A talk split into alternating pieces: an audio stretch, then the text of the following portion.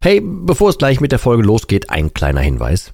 Ich lade dich herzlich zu meinem kostenlosen und brandneuen Webinar ein, wie du die Alkoholsucht dauerhaft hinter dir lässt. Es ist vollgepackt mit Einblicken, persönlichen Geschichten und praktischen Tipps, wie du diesen blöden Alk endlich dauerhaft hinter dir lassen kannst. Ohne Verzicht und ohne ständige Rückfälle.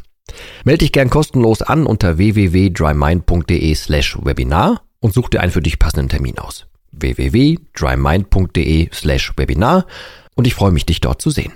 Und jetzt viel Spaß mit der Folge.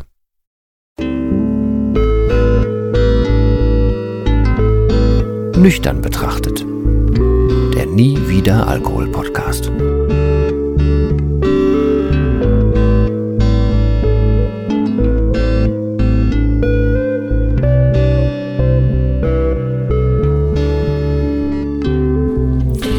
Ja moin und herzlich willkommen zu einer weiteren Folge von Nüchtern betrachtet.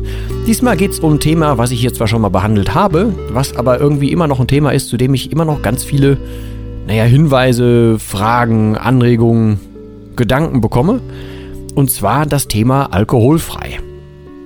Also, ich habe meine Meinung klar kundgetan. Ich halte nichts von alkoholfreien äh, Getränken. Warum? Möchte ich aber jetzt in Ruhe darauf kommen. Also es gibt zwei Gründe per se. Der eine ist der, in dem ich nicht so richtig drinstecke, weil ich kann das nicht analysieren. Ich weiß nicht, äh, wie das wirklich so ist. Ich weiß nur, dass es immer noch grasiert, dass ähm, in alkoholfreien Getränken, alkoholfreie Biere und so weiter, dass da halt immer noch so ein Rest von Alkohol drin ist. Mir persönlich wird da jetzt nichts tun. Ich weiß aber nicht, ob das bei jedem so ist. Und es gibt natürlich auch die Menschen, die tatsächlich auch einfach körperlich darauf reagieren. Und das wäre sehr fatal. Also bitte extrem selber nachchecken, ob da wirklich 0,0 drin ist oder ob das eine, naja, Industrie-Mogelpackung ist, was es wohl zu sein scheint. Wie gesagt, ich habe mich damit nicht eingehend beschäftigt, weil das Thema für mich, wie ich gleich noch erklären werde, halt eh völliger Nonsens ist.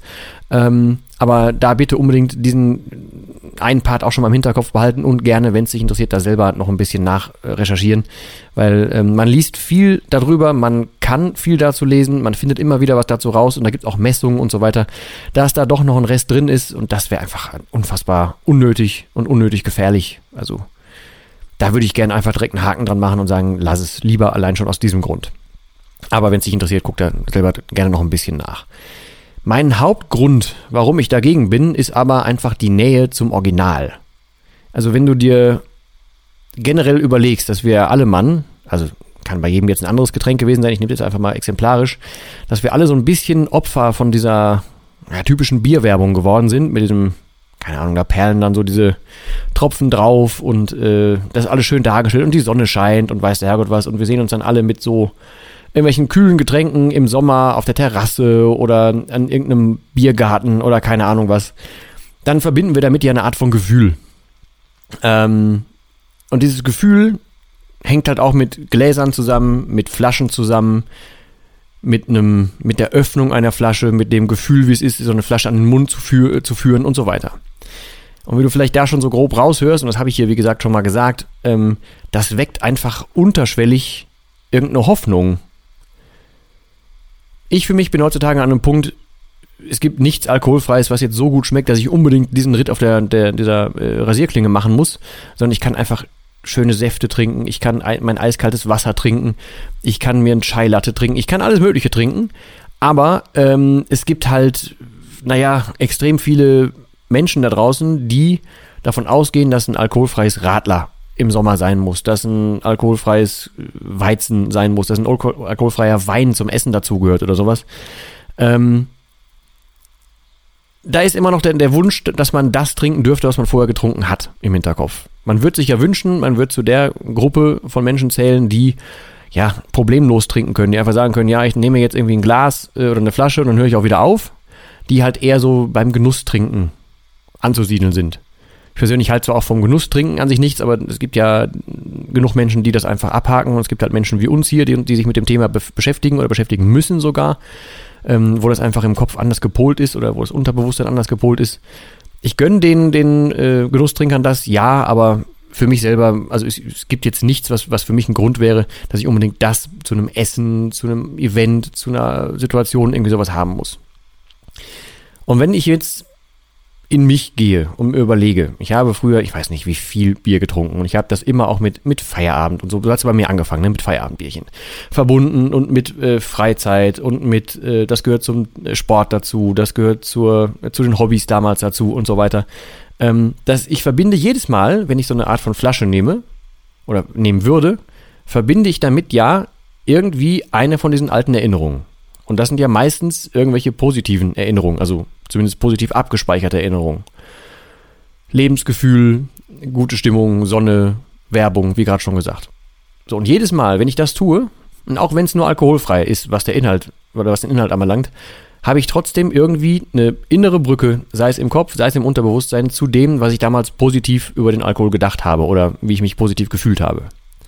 Und allein, allein das ist, wenn du mich so ein bisschen kennst und das, wie ich dafür eintrete, wie man vom Alkohol loskommt, ist das halt ein Tritt in den eigenen Hintern. Ist vollkommen unnötig, irgendwelche positiven Randideen und, und irgendwelche Gedankenflashs irgendwie überhaupt zuzulassen, die was Positives haben können, nur weil ich jetzt denke, ich will ein alkoholfreies irgendwas trinken? Weiß ich nicht. Also ich persönlich weiß es wirklich nicht. Hinterfrag dich da gerne mal, ist das vom, vom Geschmack her so wichtig? Oder ist es irgendwie einfach für dich auch nah dran am Original? Ist es sowas wie so eine versteckte Hoffnung?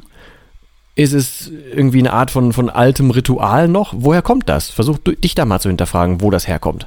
Ich werde das tatsächlich ganz, ganz oft gefragt, was ich generell erstens davon halte und was ich davon halte, wenn man es denn schafft, so zwei, drei Monate äh, nüchtern zu sein, wenn man dann so ein bisschen so zu Anlässen trinken würde und so. Und das ist im Prinzip genau das Gleiche. Es triggert einen einfach völlig unnötig und es bringt unnötig Unruhe ins Unterbewusstsein und in, naja, das hoffentlich geklärte Mindset. Ich für meinen Teil würde es immer sein lassen.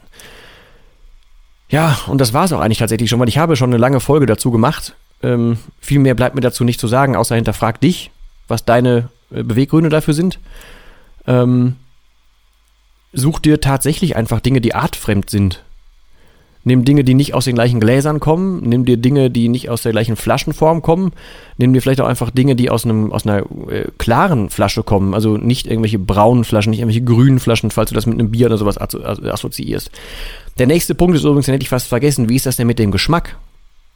Bei mir würde der Geschmack mit Sicherheit was triggern. Also nicht so, dass ich anfangen wollen würde oder so, das nicht. Aber wenn ich Leute zum Beispiel abends nach Hause fahre und die haben eine Fahne, dann ist das für mich so ein, boah, ey, Biergeschmack, Inzwischen kriegt es bei mir halt so, so, so einen negativen Touch, das ja, aber es kann halt super viele Menschen triggern, die generell einfach auch von, von Gerüchen getriggert werden, sei es in einem, in einem Supermarkt, sei es, wenn jemand an denen vorbeigeht und der hat eine Fahne oder irgendwie sowas, das wird alles zusätzlich getriggert. So, und wenn du jetzt noch was trinkst, was einen ähnlichen Geschmack hat zu dem, was, du, was dir ursprünglich mal die Probleme bereitet hat, und du versuchst das jetzt aber irgendwie, naja, als, als Alibi oder als Ersatz oder keine Ahnung was zu trinken.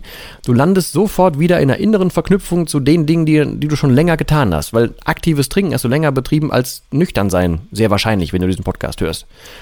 Und umso gewichtiger ist das, was im Unterbewusstsein noch zu dem Alkohol einfach verbunden ist. Du reißt unnötige Wunden ein und nimmst einfach irgendwie in Kauf, dass verschiedenste Triggerpunkte im Körper, verschiedenste Reize, also Geschmack, Haptik, äh, Bewegungsabläufe, all so ein Zeugs, dass das ähm, alles wieder, die alten Sachen wieder hochwirbelt und dann wieder gedacht wird, ja, scheiße, war ja doch schön damals und du siehst dann trotzdem wieder nur diese oder dadurch nur diese positiven Seiten und willst dann wieder loslegen. Ich würde es definitiv nicht tun. Ich würde es jedem oder ich würde jedem davon abraten, der mich fragt. Deswegen mache ich tatsächlich einfach diese zweite Folge dazu. Ähm, ja, und schreib mir gerne oder sag mir gerne, was du davon hältst, ob du eine andere Meinung dazu hast oder ob ich irgendwas übersehe dabei. Aber mir ist das einfach zu gefährlich. Das ist ein, ein unnötiges Spielen mit dem Feuer und es ist einfach zu nah am Original.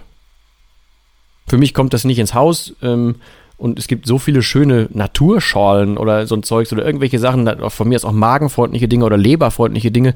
Man kann so schöne Sachen auch mit Zitronen machen oder mit, mit einer Maracuja, mit einem Maracuja-Saft oder mit keine Ahnung, was man alles zaubern kann. Es gibt so viel schönere Dinge als irgendwelche Sachen, die eine totale Verbindung und Nähe zum Alkohol haben. Da gibt es so viel Schöneres und da kann mir zumindest keiner erklären oder erzählen, dass, es, äh, dass das das Beste ist, was man trinken kann, dass es am besten schmeckt und so weiter. Ich glaube, dann hat man einfach noch nicht genug andere Sachen probiert. Für mich hat das immer so einen faden Beigeschmack im wahrsten Sinne des Wortes. Falls diese Folge etwas random war, äh, random war, entschuldige ich mich dafür, aber dieses Thema brennt mir halt tatsächlich oft unter den Nägeln und ich wollte nochmal was dazu sagen. Das war jetzt ungefiltert und rausgehauen. Ähm, ja, aber ich bedanke mich bei dir, wenn du bis hierhin dabei geblieben bist. Bedanke mich auch da, überhaupt generell für deine Zeit. Ich wünsche dir äh, nur das Beste und dass wir uns in der nächsten Folge schon wieder hören. Und in diesem Sinne verlabe ich bis zum nächsten Mal einfach und sage wie immer Tschüss.